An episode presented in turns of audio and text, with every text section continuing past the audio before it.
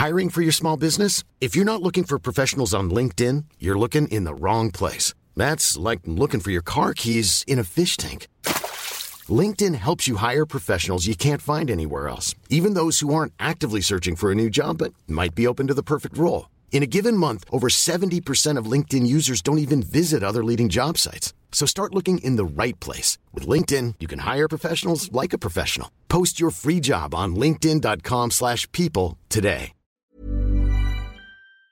Skit kan hända på jobbet. Skämtar du? Ska jag jobba den här helgen också? Ibland är skiten som händer på jobbet riktigt jobbig skit. Den här avdelningen, den eh, ska läggas ner. Och inte nog med det, skit händer på fritiden. Skit! Gå med i facket på kommunal.se. För att skit händer. Hallå! Skåpet! Hallå, skåpet! Kommer vi någonsin kunna göra ett så här, riktigt så här tjusigt och proffsigt intro? Jag undrar det. Det är som att vi alltid bara skriker i munnen på varandra. Ivriga att Hej få och komma igång. välkomna till skåpet. I dagens skåp eh, ser vi fram emot att diskutera viktiga ämnen. Berätta varför vi heter skåpet, Peppe. Du heter skåpet för att äh, skåpet det är ju liksom ett, ett samlingsnamn för livet. Där kan man äh, sätta in grejer, man kan ta ut grejer, man kan eh, skita i det blå skåpet och äh, man kan också visa var skåpet ska stå.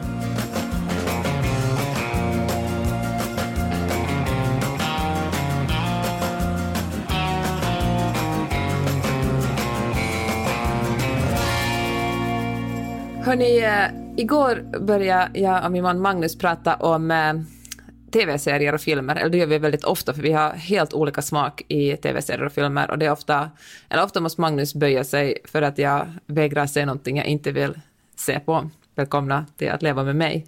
Och, eh, och då började vi prata, vi har ju såklart olika konton liksom på Netflix och Hulu och HBO för att det skulle aldrig gå att, att dela. Och då berättar Magnus att han, eh, när han vill se någonting riktigt, riktigt tråkigt, eller om det är någon som talar om en, en aktuell dokumentär, eller någonting som han aldrig själv någonsin skulle titta på, så då brukar han gå in på mitt konto, för då vet han att då ploppar den upp genast där. Och då gör han också det för att inte förstöra liksom, algoritmen på sitt eget konto. Han vill liksom ha sina överlevnadsprogram och cowboyfilmer där i fred. Otroligt. Jag funkar ju precis tvärtom. Att när jag, eh, jag vill ju hemskt om jag ska se någonting som jag tycker är så här riktigt, eh, det, riktigt glättigt eller någon sån här, Ja. lite så här barnserie, då går jag in på Fredriks konto för att han har ju bara så här gubb, gubbskit. För då tänker jag nu ska jag fucka med dem riktigt ordentligt så att han får upp så här Dash and Lily och såna här barnserier. Alltså det är inte jag personligen som tittar på dem men du vet om jag ska dra igång något för Pelle och Joni och sånt. Känner du, är det här liksom en liten bara, ett litet, en liten så här tyst hämnd på något sätt? Nej, vad skulle jag För- hämnas på? Nej, jag har sagt det till honom. Det är bara, jag försöker bara retas. Jag försöker bara få att, istället för att han ska få upp du vet, 15 Al Pacino-filmer eller du vet, tre andra världskriget-dokumentärer så ska det ligga något, något eh, Meg Ryan och skvalpa där. Ja, men det är det jag menar. Det är liksom en liten, litet tjuvnyp i patriarkatets rumpa och bara att det kommer något, det här lilla glittriga som dyker upp. Jag tycker ändå att han ska få ha, alltså han får väl kolla på det han vill, men jag tycker... Eh, Jag vet inte riktigt, får han verkligen det? Alltså, inte. Fredrik får väl det då, men jag vet att jag kan tycka ändå att så här, manssmaken när det gäller serier och tv är liksom så här, speglar ganska ofta deras lite så här, lite, lite mindre färgglada inre, eller? Ja, jag köper det. Det bästa Magnus vet är överlevnadsserier. Vänta, vänta, vad är ens överlevnadsserie? Ja, men- Jag blir i och för sig sugen, det känner jag direkt. Men ja, det känns som att du skulle kunna bli en sån här prepper Ja, ja, Ja, alltså, ja, ja, ma- Cecilia. 100 procent. och utvecklas. Så du kanske ska in på Magnus Ja, Netflix och jag rota skickar, runt. du har ju liksom inlogg till de flesta, åtminstone inte HBO, så du kan ju gå in på hans profil där och, och njuta. Men, eh, nej men Nej, alltså, men Peppe, jag kanske går in där och fuckar. Jag kanske går in där och bara... Amy Poehler och, bara liksom. Ja, Ja. mycket mys.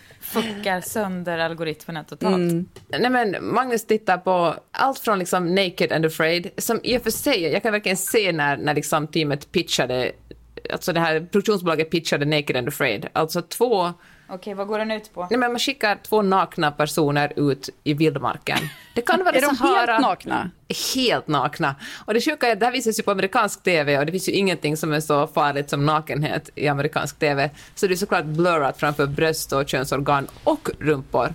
Och eh, sen ska de här stackars nakna stackarna då klara sig, jag, fan, jag, inte, jag vet inte exakt hur länge, tio dagar, två veckor, på savannen eller ute i en djungel eller på en öde ö.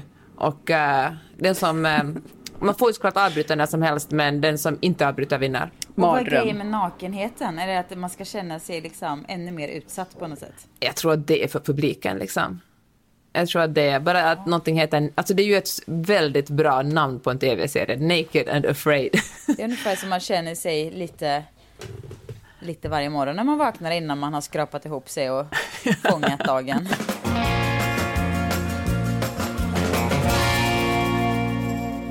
Du, hörni, vi har ju snackat lite om att vi ska prata om eh, ekonomi i det här avsnittet. Nu blev det riktigt tråkigt. Usch, jag stänger av. Okej, Johanna, vi ses nästa vecka då, när det är intressantare ämnen. Nej, men jag har en spaning kring eh, kvinnor och män och ekonomi. Och eh, så här, så här går den. Kvinnor uppmanas att spara och, kvinn- och män uppmanas att tjäna pengar. Kvinnor ska vara sådär, nej, ska du verkligen köpa den där kaffelatten? Eller ska du verkligen lägga sådär mycket pengar på hudvård? Eller ska du verkligen eh, köpa de där kläderna? Mm. Eller fast av vem menar du att, att man uppmanas? När man växer upp eller av... Nej men hela samhället det liksom. som- Att det är mer okej för män att eh, vara så go-getters, men att kvinnor, det, man kan säga här, det är bra att kvinnor också har en fungerande ekonomi, men kvinnor ska vara lite försiktigare och, och hellre fundera på utgifter än att fundera på att gå ut och tjäna pengar. Ja, nej, men så är det kanske. Jag vet inte. Eh, det är ju verkligen eh, absolut något mer eh, risktagande i manslivet på något sätt. Och det är ju tråkigt för eh, risker är ju, för mig i alla fall, jag vet att man är ju verkligen olika där. Men, men risker är ju, alltså det där hälften, friskt vågat hälften vunnet på något vis, eller vad man säger, är ju verkligen så det är. Och jag skulle inte säga att jag egentligen är en person som gillar risker. Men jag är ju lite dum i huvudet tack och lov. Så därför utsätter jag mig för risker för att jag inte vet bättre. Och Vadå, ekonomiska risker? Eh, Ja, eller liksom jag kastar mig ut i saker. Jag är inte den som riskkalkylerar inför ett beslut speciellt mycket. Som vad? Alltså vilken sorts beslut? Eh, Starta ett, för, starta ett företag. eh, Vi köpte, alltså till exempel i, när vi bodde i Los Angeles. Så köpte vi två hus. eh, och åkte på en jävla braksemester. Ett år när Per inte hade något jobb och mitt företag hade jag typ ingen lön i.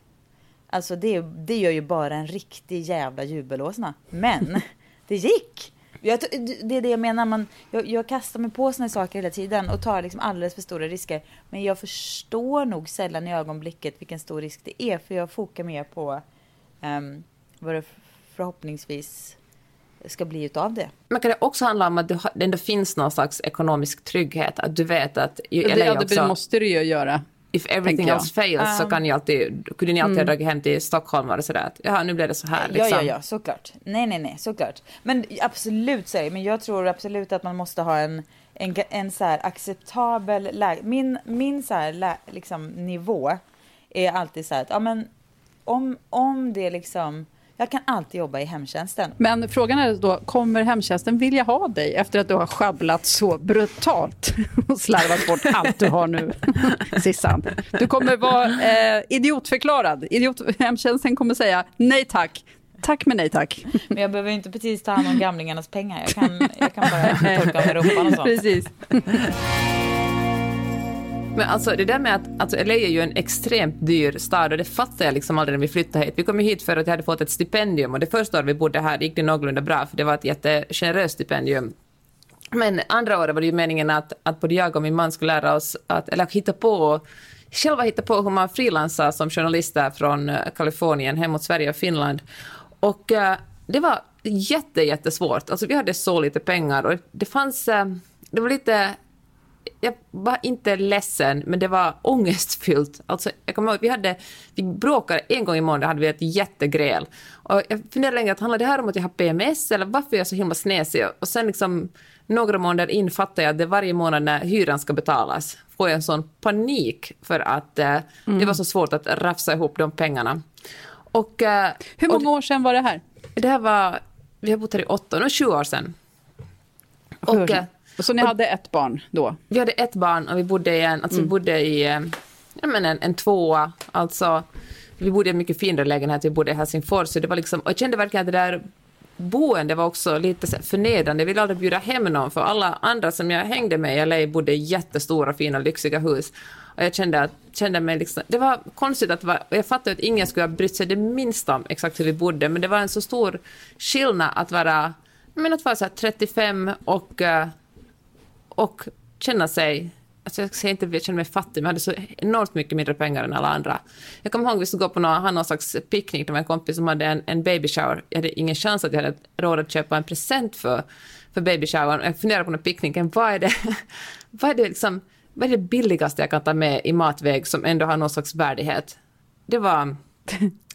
Ja, men det var verkligen jätte, det var en jättekonstig tid. Ja, jag vill ju veta vad svaret ja, var. Vad är svaret? Precis. Ja, jag tror att de är någon slags... Var det vattenmelon? det var någon slags juice, tror jag. Jag, tror jag hade som uppgift att med dricka, så jag tror någon slags... Inte, inte whole food-juicen precis utan någon slags billigare mm. Ja, det här är verkligen ingen snyftsaga, för det gick ju bra. Och det mesta handlar ju om att jag drog in alla pengarna. Liksom. Jag jobbade som en liten ekorre och tog emot precis alla uppdrag jag fick. Alla möjliga liksom, ja, men så här, rapportera om det här så får du 2000 spänn, rapportera om det där så får du liksom 3000 spänn. Och uh, medan min man, han hade någon slags jättestor identitetskris, för när vi bodde i Finland, då var han liksom, han var jättepopulär programledare först på radio och sen liksom hade sitt eget TV-program och alla älskade honom och han kände sig, han åkte till så här, småstäder i Finland, var han en kändis. Och så kom han till LA och han, vad fan ska han göra där liksom? Mm. Sen var det faktiskt, herregud, det är ju ni två som, det, jag tror att, att Magnus började klippa er, liksom Blanken Svanberg, jag tror att det var det och så han fick liksom, han började klippa poddar. Och, mm. uh, nu är han ju poddklipparkurs. Mm, precis. Nu klipper han alla poddar. Ja, ja. Men jag fattar verkligen den där grejen, för att LA är en så märklig stad på det sättet. För att man, alltså jag vet, alltså jag har bott där i kortare omgångar. Varje gång så blir jag helt alltså, körd i huvudet. För att det är på något sätt en stad som man vill ha väldigt mycket pengar. För att varje gång man liksom kliver ur bilen, vilket man gör många gånger per dag, så mm. gör man av med minst 10 mm 10 dollar. Alltså, och då snackar jag vet, bara i parkeringsavgifter mm. eller något sådär. Att det är en hela tiden... Det är mycket pengar som går åt. Och sen plus att man tycker liksom att ja, men en Chanel-väska, det, det är rimligt. Och jag har liksom aldrig varit en sån här person som är... Alltså som, det, som gillar lyx eller något sånt där. Har varit någon så här... Eh, alltså, ja, i och för sig på vissa sätt, självklart, älskar att ha bott på hotell och vet, man bara, oh, det här var härligt. Men det inte jag ser mig inte som en sån här lyxig person. Men däremot när man är i LA, då är det plötsligt som att så här, ja det är rimligt. Det är så här det ska vara. Ja, jag, mm. jag, måste ändå säga att jag tycker att, jag förstår vad du menar, för jag, men jag tycker ändå att det liksom, det, jag, det vände sen efter ett tag. Efter mm. ett par år in och det blev precis tvärt istället tycker jag att man blev helt så här kräkfärdig på mm. vad ja. ser det där. Ja, men man det gläder liksom mig. Ja, men jag vet, alltså, det, så, jag vet ju att det era liv där såg ju inte ut på det sättet, utan Nej, ni, man, ni lyckades absolut... passera galenskapen och komma Nej, ut på andra absolut... sidan.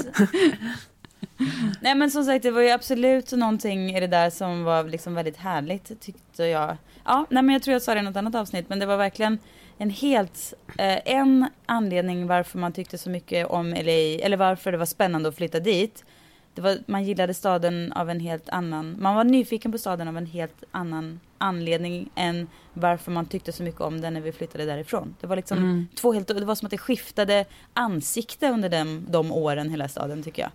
Eh, på ett bra sätt alltså, på ett väldigt positivt sätt. Och det är ju en kvinnofälla. Alltså hela det amerikanska systemet är ju uppbyggt så att en person, alltså mannen i familjen, jobbar, tjänar jättemycket pengar och en annan person är hemma och ser till att, någon, ser till att barnen kommer till skolan och att de får sina lunchboxar och att någon hämtar dem från skolan och skjutsar omkring dem på olika aktiviteter.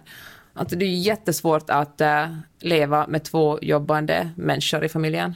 Och speciellt om man ska jobba liksom inom corporate America, alltså jobba på den amerikanska jobbmarknaden där eh, det verkligen förväntas att man ska sitta så länge på kontoret och inte ha någon semester alls.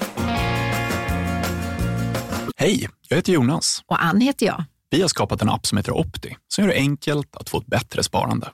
Vill du spara 200 kronor i månaden eller investera 200 000? Med Opti är det enkelt. Ja, ladda ner appen och svara på några frågor. Opti sköter sedan resten, mycket billigare och precis lika säkert som på banken. Ladda ner Opti-appen direkt och se hur du kan få ett bättre sparande.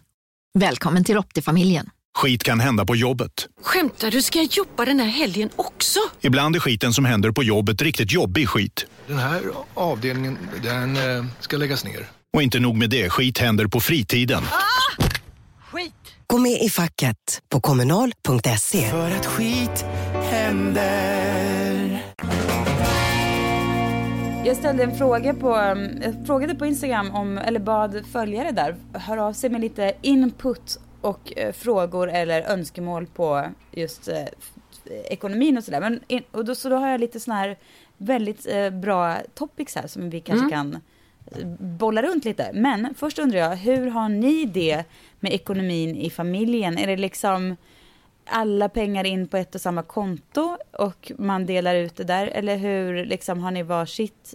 Hur det, har ni något så här smart, vissa har ju så jättesmarta system att man så här man behåller hälften var och sen går det något in på ett Nej, har inget konto system. som ska från Jag har räkningen. inget Nej, system. Jag tycker inte att, att det är kul att hålla på med det. Eh, och jag bara kör. Hålla på med vad? System?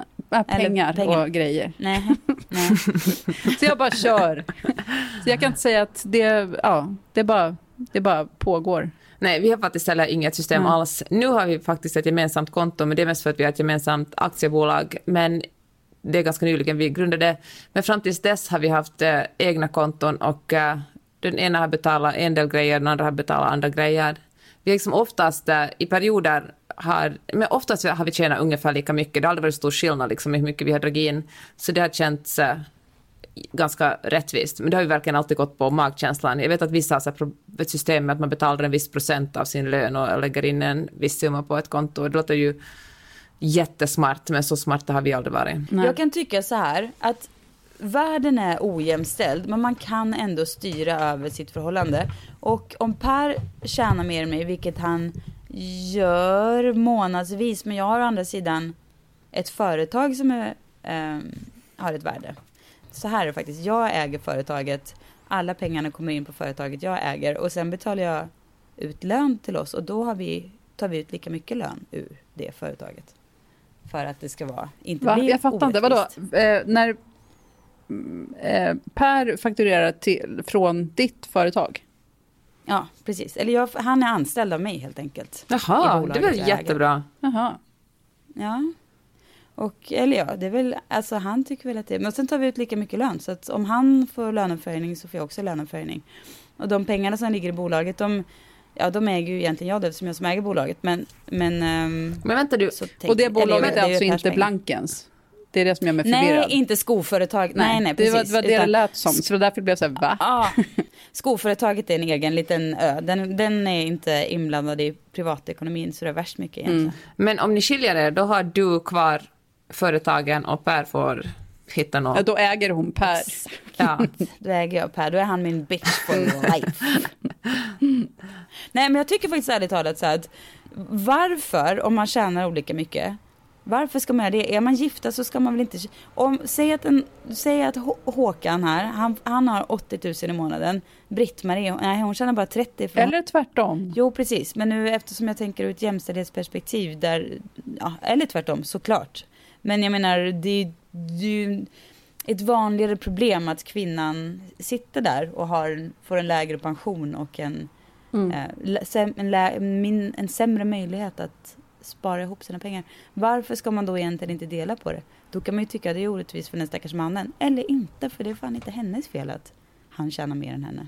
Men att i många fall är det ju också tack vare kvinnan, att någon är hemma med barnen och tar hand om vabbdagarna, sköter allt det Exakt. emotionella arbetet, så gör det möjligt för den andra personen att kunna göra en jätteframgångsrik karriär. karriär. Alltså väldigt Ja. många av de framgångsrika män som eh, jag känner hade aldrig klarat av det ifall det inte fanns en en liten fru hemma som skötte om markservicen och, och tog vabbdagarna. Mm. Men jag har faktiskt, det här har liksom aldrig ens varit en diskussion. Utan det har liksom alltid varit så. Per har, när vi bodde i USA särskilt så gjorde han liksom karriär och eh, tjänade ganska mycket pengar på det under en period. Eh, men det var aldrig ens något snack om att inte det var, alltså av de pengarna han tjänade in så har hälften alltid varit Mm. mitt. Det har inte varit något snack om att det ska vara hans pengar, utan det är alltid hälften går till morsan, hälften till farsan. Därför att som sagt, han hade aldrig kunnat göra den där karriären utan mig. Så varför, det, det, jag är ju en, to, en total förutsättning för att han kunde göra det där. Så det är klart att, och jag menar som sagt, det här har vi aldrig ens diskuterat. Det har bara varit en, en helt självklar eh, eh, och det hade varit lika självklart om det var tvärtom, såklart. Alltså, det gäller inte bara åt hans håll. Men vad tänker ni kring äktenskapsförord? Tänker det är alltid jag som tar in skilsmässa. Det är en jävla knepig eh, fråga faktiskt. Och eh, det är väl lite här igen, jag för egen del får liksom blicka till, återvända till det här att jag är lite, lite dum i huvudet. För att jag är helt enkelt inte en sån som planerar och tänker på de här eventuella riskerna på gott och på ont då. För sitter man i skiten i en skilsmässa då är det kanske megaknepigt. Mest för Per nu när jag tänker på det eftersom det är jag som sitter på businessen när jag tänker efter. Men men. Ja, men jag tänker nu att, alltså, borde du till exempel ha ett äktenskapsförord som skyddar ditt företag? Och då tänker jag Blankens. Alltså egentligen, för Ja, det enda som jag har, Ja. vad jag vet, i äktenskapsförord är ju, för att Fredrik äger ju Nexiko tillsammans med tre till, eller hur många de nu är. Och att Mm. för att jag inte då ska sno det på ren jävelskap när jag ska in och fucka med hans algoritmer på riktigt i en skilsmässa. så är ju det, det har, alltså där, där är ju jag borta. Nej, men det ur. Mexiko-grejen. Ja, ja, det, alltså, det tycker jag är helt rimligt. Varför ska jag ta... Ja, det kan ju vara lite stressigt för de andra om inte annat. Ja, exakt. att- Och där tänker jag att på dig och, och Blankens, skulle du, borde du göra en liten, ett litet äktenskapsförord där? Ja, det borde jag absolut. Men jag har ju ingen annan att skylla på, förstår du? Jag Mm. har ju inte så här... Ja, eftersom jag är hel, hel ägare, hade jag delat företaget liksom, med någon annan, Mm. då hade jag ju kunnat vara så här, för den här personens skull behöver vi göra så här. Men jag kan ju inte säga, jag kan inte riktigt göra det. Det kan bli känsligt helt enkelt att komma nu. bli så här, riktigt du, eh, orolig. Varför Ja, drar du exakt. plötsligt upp det här? Riktigt, riktigt stressigt. Ja. Bygga upp små väggar jag, runt jag dig får själv. helt enkelt leva, jag får helt enkelt leva med den risken. Det, Mm. han, kan, eh, han har verkligen eh, som sagt aldrig knusslat med pengar mot mig så det skulle jag kännas fel och liksom var jag som var den som bara liksom ja, små tjura tillbaka. Här kom en, fråga, en person säger så här i kommentarerna på min Instagram angående på temat eh, ekonomi. Att unna sig saker, olika syn på, uppfattning om vad och hur man unnar sig. Eh, det känns som att eh, kvinnor eh, unnar sig ofta något som hela familjen får glädje av och män oftare något personligt. I vår familj är det ju tyvärr precis tvärtom, men absolut. Ja, mig också. Jag skulle säga att oj vad det unnas. Ja, men här unnas, Ja, stor det unnas det också. Ibland. Mm. Det, det har massor av ångest, ångest, ångest och sen plötsligt så bara slår det till. Och sen så får man sig någonting riktigt fint som man knappt vågar visa upp. Alltså inte i familjen, men för andra. Men jag, jag tycker att unnet är, åtminstone i vårt förhållande, är det liksom en av, av grundstenarna. Jag skulle aldrig inte unna Magnus att göra någonting och han skulle aldrig inte unna mig att... Så där när jag ska åka ta en Uber någonstans så blir han superarg på mig om jag inte tar den dyraste. Eller om jag ska flyga någonstans så är han bara, men kom ihåg, försök uppgradera, dig. Alltså det är... Hur fan var det skönt att eh, ändå leva med någon som är generös med pengar. Jag tror att det, det skulle vara en jättesvår grej för mig att, att leva med en person som inte tycker jag ska unna mig. Ja, verkligen. Det skulle vara, det, det är liksom nummer ett på listan över saker. Ja. Jag kan ta liksom både, jag vet inte, gubbighet och bukar och tunnhårighet och näshår. Nej, men jag vet inte. Det finns kanske värre saker. Men ni fattar. Vad såg du framför dig när du Eh. räknade upp det där? Ja, det var något så här Bert Karlsson-man, typ. Men det där snål, snål, alltså missunnsam snål. Någon som är så här, som inte liksom genast backar upp när man, när det luktar unn någonstans. Ja. Sen så måste man ju förstås, jag menar, man får ju inte sätta hela familjeekonomin på, på Exakt, spel. vi ska men- inte så lyxfälla iväg. Nej, nej, nej. Det är inte Liksom. det jag snackar om. Nej. Nej, jag, jag tänker faktiskt främst på unn i form av så här, gå och dricka ett glas vin med kompisar en torsdagkväll fastän det är lite körigt för honom och han ändå Mm. är så här, såklart du ska göra det liksom och inte börja trassla på, ja. Jag menar den sortens unn mer faktiskt än ekonomi. Mm. För där kan jag absolut unna mig lite för mycket emellanåt. Okej, här kommer en till fråga. Varför känns det som att det är pinsamt att vara rik bland typ media slash influencers? Det tycker jag var en väldigt intressant Ja. iakttagelse. Nej, men vad, vadå, på vilket sätt känns det tycker det snackas inte om annat än Bianca Ingrosso, hur mycket pengar hon har tjänat. Jag tycker att många vill ju ändå, man vill ju hellre liksom understryka sin vanlighet, sin, så här, sitt, sin bakgrund, småstadsbakgrund. Alltså nu pratar jag om mig själv. Än att jag säger, ja här är en som bor i Danderyd och käkar hummer till frukost. Fast det, det är ju för att den bilden har man ju redan av dig. Alltså du kan ju inte få... Har man bilden av mig att jag sitter i Danderyd och äter hummer? Usch. Nej, men alltså, jag, men alltså, jag tror inte att det, det är ingen som tror att så här, åh, Cecilia, hon lever ett... Hon är, hon är en riktig vanlis. Alltså sen kan man ju vara det också, men det är ju... Och det är ju inte så att någon tror att du kanske är, du vet, Blondinbella. Kallas hon fortfarande så? Nej, Ehm, det har vi släppt. mm, Okej, Isabella. Det tror jag också faktiskt. Jag, jag, jag skulle säga att svaret, jag, jag håller med dig om det svaret. Jag tror att, om, att för jag känner verkligen igen mig lite i det, att man så här, gärna vill hellre lyfta fram sina, för att det är så lätt att någon slags eh, folk och en influencer som bara, åh de fattar inget, de bara går där och bara är liksom världsfrånvända och uppe i molnen och inte fattar, har någon medkänsla för andra människor eller jordklotet eller något. Eh, Så det har nog med det att göra. Kanske det också är lite så här kulturellt, för jag tänker på när jag träffar em, finska kompisar här i LA, vilken kontrast det är till mina amerikanska vänner. För mina finska kompisar, de talar väldigt ofta om vilka bra klipp de har gjort. Och de har gjort en liksom, men köpt en bil jättebilligt eller hittat ett hotell på någon slags eh, semesterort jättebilligt. Och medan mina amerikanska vänner, de, alltså de är ju väldigt stolta om någonting kostar jättemycket. De bara, nej, nej, vi uppgraderade oss till business class när vi åkte till Australien. Det var superskönt, det kostade så så mycket. Hela resan gick på så så mycket. Och sen smäller de med hängslena. Medan eh, man står där och, jag står där och kippar efter andan. Men jag måste, vi, vi, kan vi bara liksom ändå komma överens om att det här med liksom mycket pengar eh, och inte, alltså det, det är ju en extremt, om vi ska liksom se på ett världsperspektiv, så är det ju väldigt, väldigt få människor i Sverige som inte är rika. Och då, då menar jag, det är klart att det finns olika grader på den där skalan, men även när jag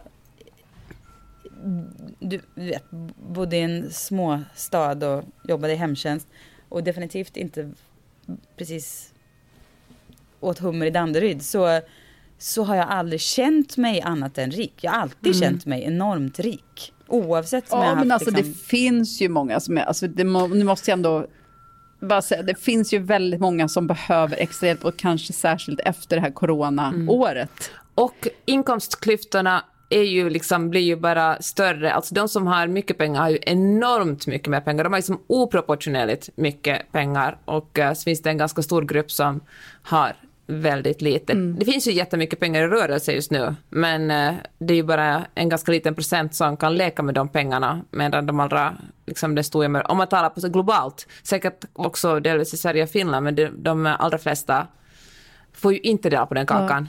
Jag kan verkligen rekommendera en grupp om man, apropå, vill hjälpa någon som kanske har det lite svårt just nu, eller så tillfälligt bara, något som heter Giving People, har ni hört talas om dem? Nej, vad är det? Man kan kolla in det på Facebook. Alltså det är som, man kan gå in och hjälpa barnfamiljer med, alltså du vet, kanske fixa lördagsgodis till barnen eller om det är någon kanske som behöver du vet, en ny vårjacka till sitt barn, har inte råd att köpa det. Eller en, just den här veckan så skafferiet är helt tomt, jag behöver hjälp med matkasse och så Mm. kan man ge svinbra och liksom väldigt direkt hjälp till folk som inte är så rika. Och sen måste man komma ihåg att rösta, vet- ja, här kommer den tråkiga rösten, men alltså det är ju otroligt bra med så här, liksom, punktinsatser och jättefint att man ska hjälpa. Jag tycker att det ska existera. Men samtidigt med det måste vi ju ändra. För Sverige och Finland får inte bli så mini-USA-system där det Ja. är som en skam Nej, att gå verkligen. på welfare. Utan det måste ju liksom finnas, välfärdsstaten måste för helvete existera så att eh, folk kan köpa mat och eh, kan gå i skola och, och eh, ja, ja, ni fattar. Millimeterrättvisa eller det jämnar ut sig i längden inställning i ett stadigt förhållande med barn? Frågetecken. Det jämnar ut sig Ja. i längden skulle jag säga, om det gör det. Ja. Men om man märker det gör- att det absolut inte gör det, då får man väl kanske börja köra millimeterrättvisa. Men jag tror inte att någon mår bra av millimeterrättvisa Nej. Det är mätandet. så jävla osexigt alltså. Fy fan Jag vet, osexigt. men vet ni vad? Man- Med millimeterrättvisa. Man måste ibland våga vara osexig och bara slå näven i bordet och säga att rätt ska vara rätt. För att jag tror att många... Alltså, just för att det är så osexigt så är det svårt kanske att ta på tal och säga att jag tycker att det här är orättvist. Då är man hela tiden liksom den där glada personen som hänger Ja, men- på och sen har man ingen liksom... Sen skiljer man sig och där står man. Så om... Jo, jo, men jag, snack, jag snackar inte om att ta snacket en gång och här och där. Det klarar man ju. Men att det ska vara millimeterrättvisa varje dag. Bara, nej, nu var jag, vabbade jag fem timmar den här veckan. Och då blir det, alltså att man ska sitta och Nej. räkna och så. Det blir liksom... swisha varandra. Åh. alltså det... Ja, precis.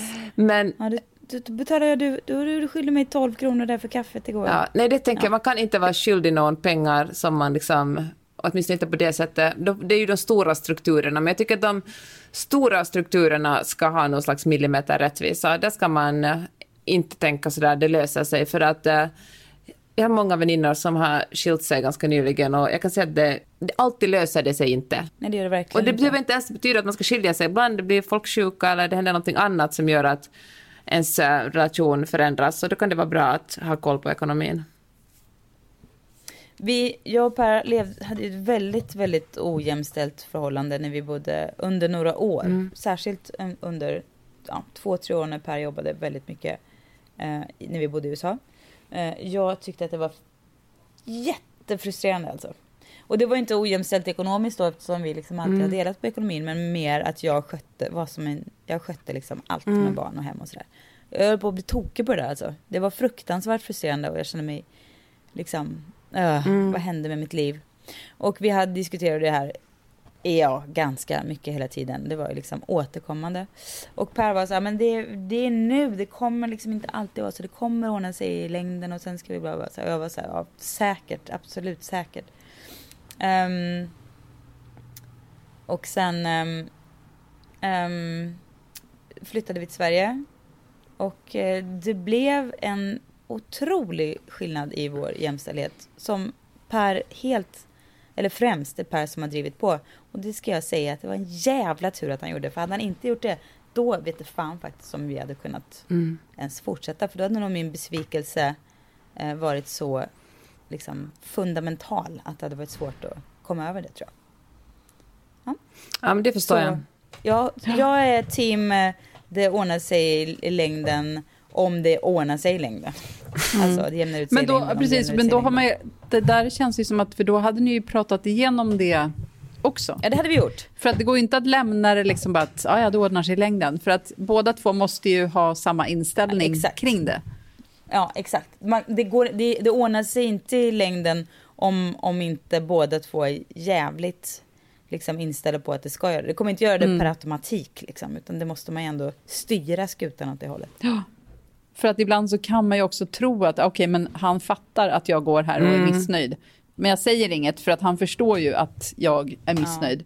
Och, Nej. och det är 99% säkert att han inte fattar. Mm. Ja, nej, precis. Tankeläsare, det är ju väldigt, väldigt få personer. Jag tror ju alltid, nästan allt, 100% av alla människor kan läsa mina tankar. Alltså jag, jag skippar typ meningar och jag bara hoppar rakt in i så här, för jag tror att alla redan har Det är en del av jag din invisibilitis. Ja, ja, det är exakt. Det är en del av min... Man är både osynlig, men man är också helt förstådd. Närvarande. Väldigt tydlig. Ja. Nu måste vi snart börja prata om så här pruttar eller någonting, för jag känner att nu, nu, nu är vi så fina människor här, att vi bara måste gå någon annanstans. Det är dags att säga farväl till och hej till Dracarys. För HBO Max är här. Streama allt du älskar, bland annat The Suicide Squad och Zack Sniders Justice League. Spara 50% livet ut så länge du behåller ditt månadsabonnemang. Registrera dig på hbomax.com senast 30 november. Se villkor på hbomax.com. Hallå där! Ursäkta att jag stör, men här kommer en dunderdeal från Burger King. För 99 kronor får du två Chicken Royal Meals eller två Whopper Meals eller en av vardera. Remix! Sväng förbi Burger Kings drive-thru och plocka med dig maten hem.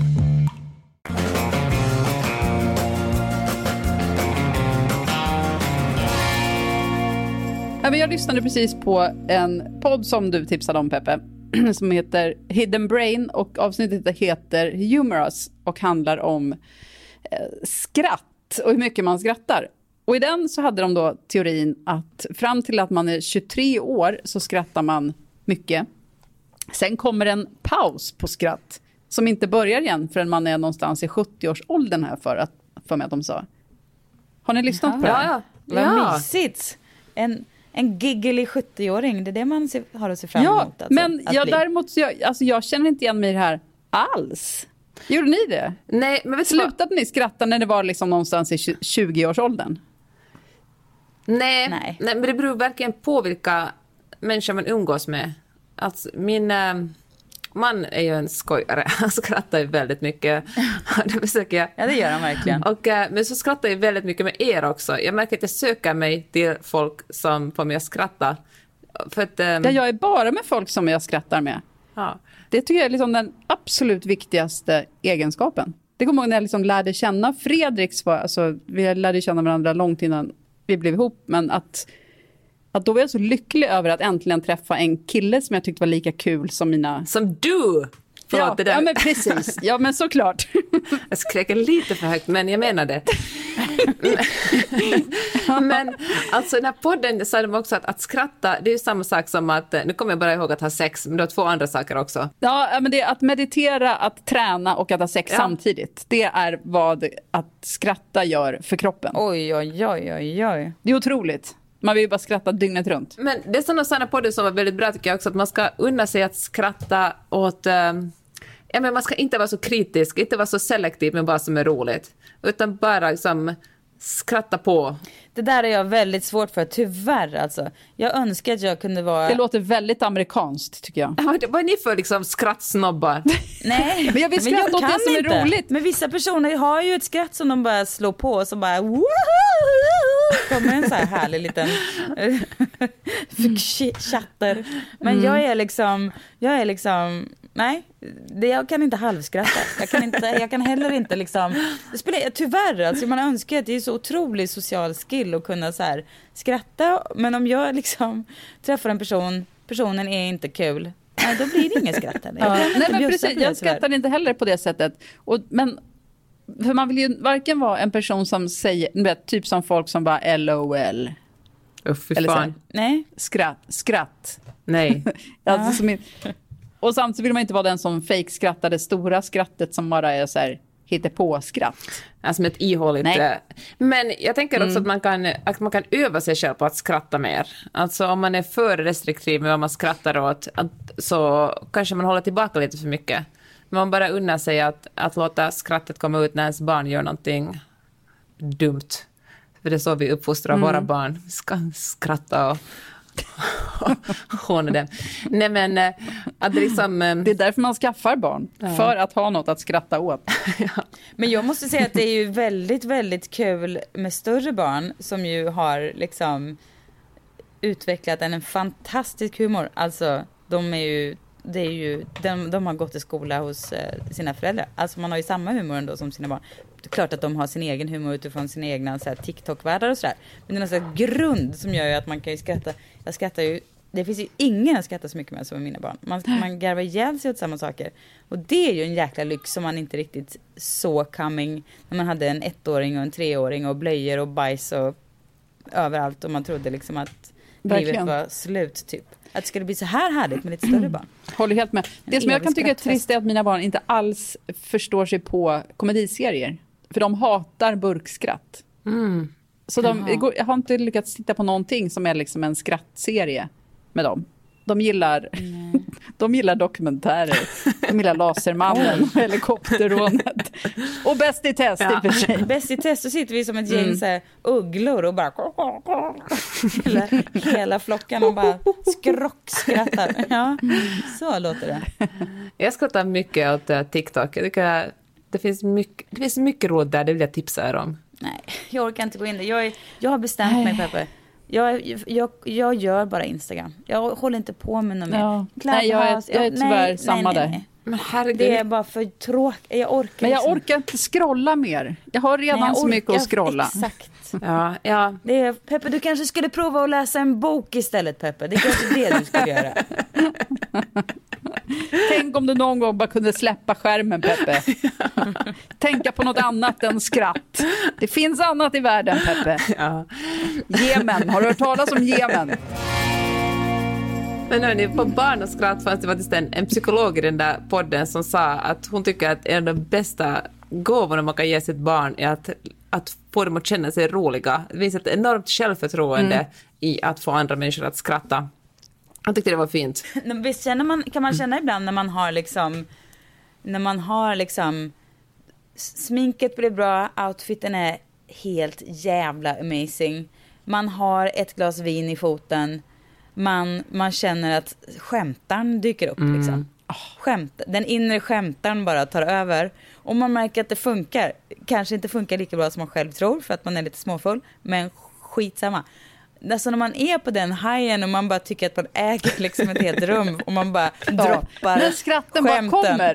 Det, Ja, man, man, det är inte bara ett skämt man lyckas med, utan man lyckas med Nej, flera. nej.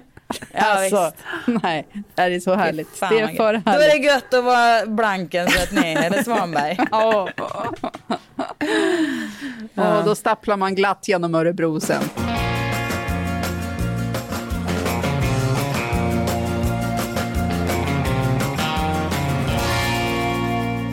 Min eh, man och jag, vi brukar ju aldrig, eller vi brukar ha olika åsikter om filmer, men igår förenades vi i en film, nämligen Och berätta. eh, Nomadland. Har ni sett den? Åh, den såg jag häromdagen. Ja. Så sugen på att se den, men vart Den kan var jag så se bra. den ens? iTunes kan du köpa den. Jaha, Gjorde det vi. gamla tricket. Ja. Mm. Nej, men, eh, vi kunde ju förenas i ett, för mig var det långsamt drama och för Magnus var det att eh, bo i en, i en bil. Och eh, ja, men, jättefin Oscar-nominerad, den kommer väl att dra hem flest Oscars, tänker, tror jag. Gud vad den var bra. Gud vad jag älskar henne, Frances McDormand. Otrolig Den är jag väldigt laddad på att se. Det får bli, det får bli så fort Per- Per kommer hem från sina resor. Mm. Jag tycker det är så många bra Oscarsfilmer i år. Och jag har nu ganska... Ja, berätta mer. sett- Ja, men dels den här Another Round, vad heter den? Mm. Vi har pratat om den förut. Mats Mikkelsen. Mats Mikkelsen. Ja, men den var ju väldigt Den bra. tycker jag är jättebra. Promising Young Woman med Ja, Carey just Mulligan. det, den har jag också sett. Superbra. Ja. Men det väl ett ganska bra saldo att var ha sett kommer på. tre stycken av de nominerade. Ja, precis. Det får du vara stolt över Johanna, det är jag, det är jag också. Ja, det, ja, det tycker jag att det är. Hörrni, men tack för bra snack. Tack själv. Nej, Ja, det är jag som ska tacka. jag tackar du. Snart ses vi. Snart är det sommar, Peppe. Då är du här. Ja, i en blinkning så är det där och då drar vi på Mm. eh, konferens. Det gör vi verkligen. Det blir härligt det. Och sen vet ni hörni att ni kliver rakt in i Facebookgruppen som heter Skåpet Podcast. Eh, och så där kan vi lägga upp lite länkar. Johanna, Peppe, ni kanske kan skriva till exempel ner namnen på alla filmerna för det är så lätt att tro att man ska komma ihåg allting Mm. men det är inte alltid man gör det. Vi kan säkert länka till något bra läppstift eller något också. Kanske till podcasten som ni har lyssnat på om skratt. Just Sånt det. gott och matnyttigt så får Mm. ni allt där. Det blir väl bra. Bra. Då, eh, vi hörs snart, hörni. Tack för att ni har lyssnat. Ja, det gör vi. Hej då! Mm. Hej då!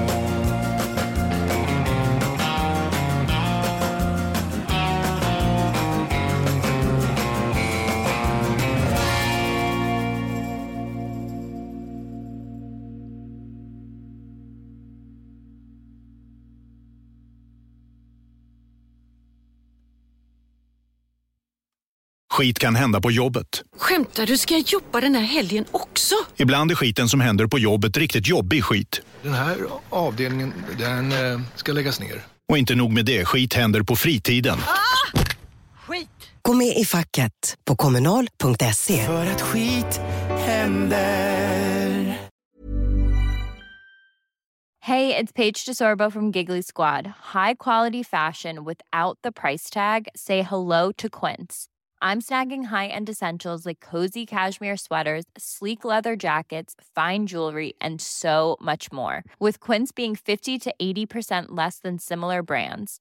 And they partner with factories that prioritize safe, ethical, and responsible manufacturing. I love that. Luxury quality within reach. Go to quince.com slash style to get free shipping and 365-day returns on your next order. quince.com slash style. Hey, it's Paige DeSorbo from Giggly Squad. High quality fashion without the price tag. Say hello to Quince. I'm snagging high-end essentials like cozy cashmere sweaters, sleek leather jackets, fine jewelry, and so much more. With Quince being 50 to 80% less than similar brands. And they partner with factories that prioritize safe, ethical, and responsible manufacturing. I love that. Luxury quality within reach. Go to quince.com slash style to get free shipping and 365-day returns on your next order. quince.com slash style.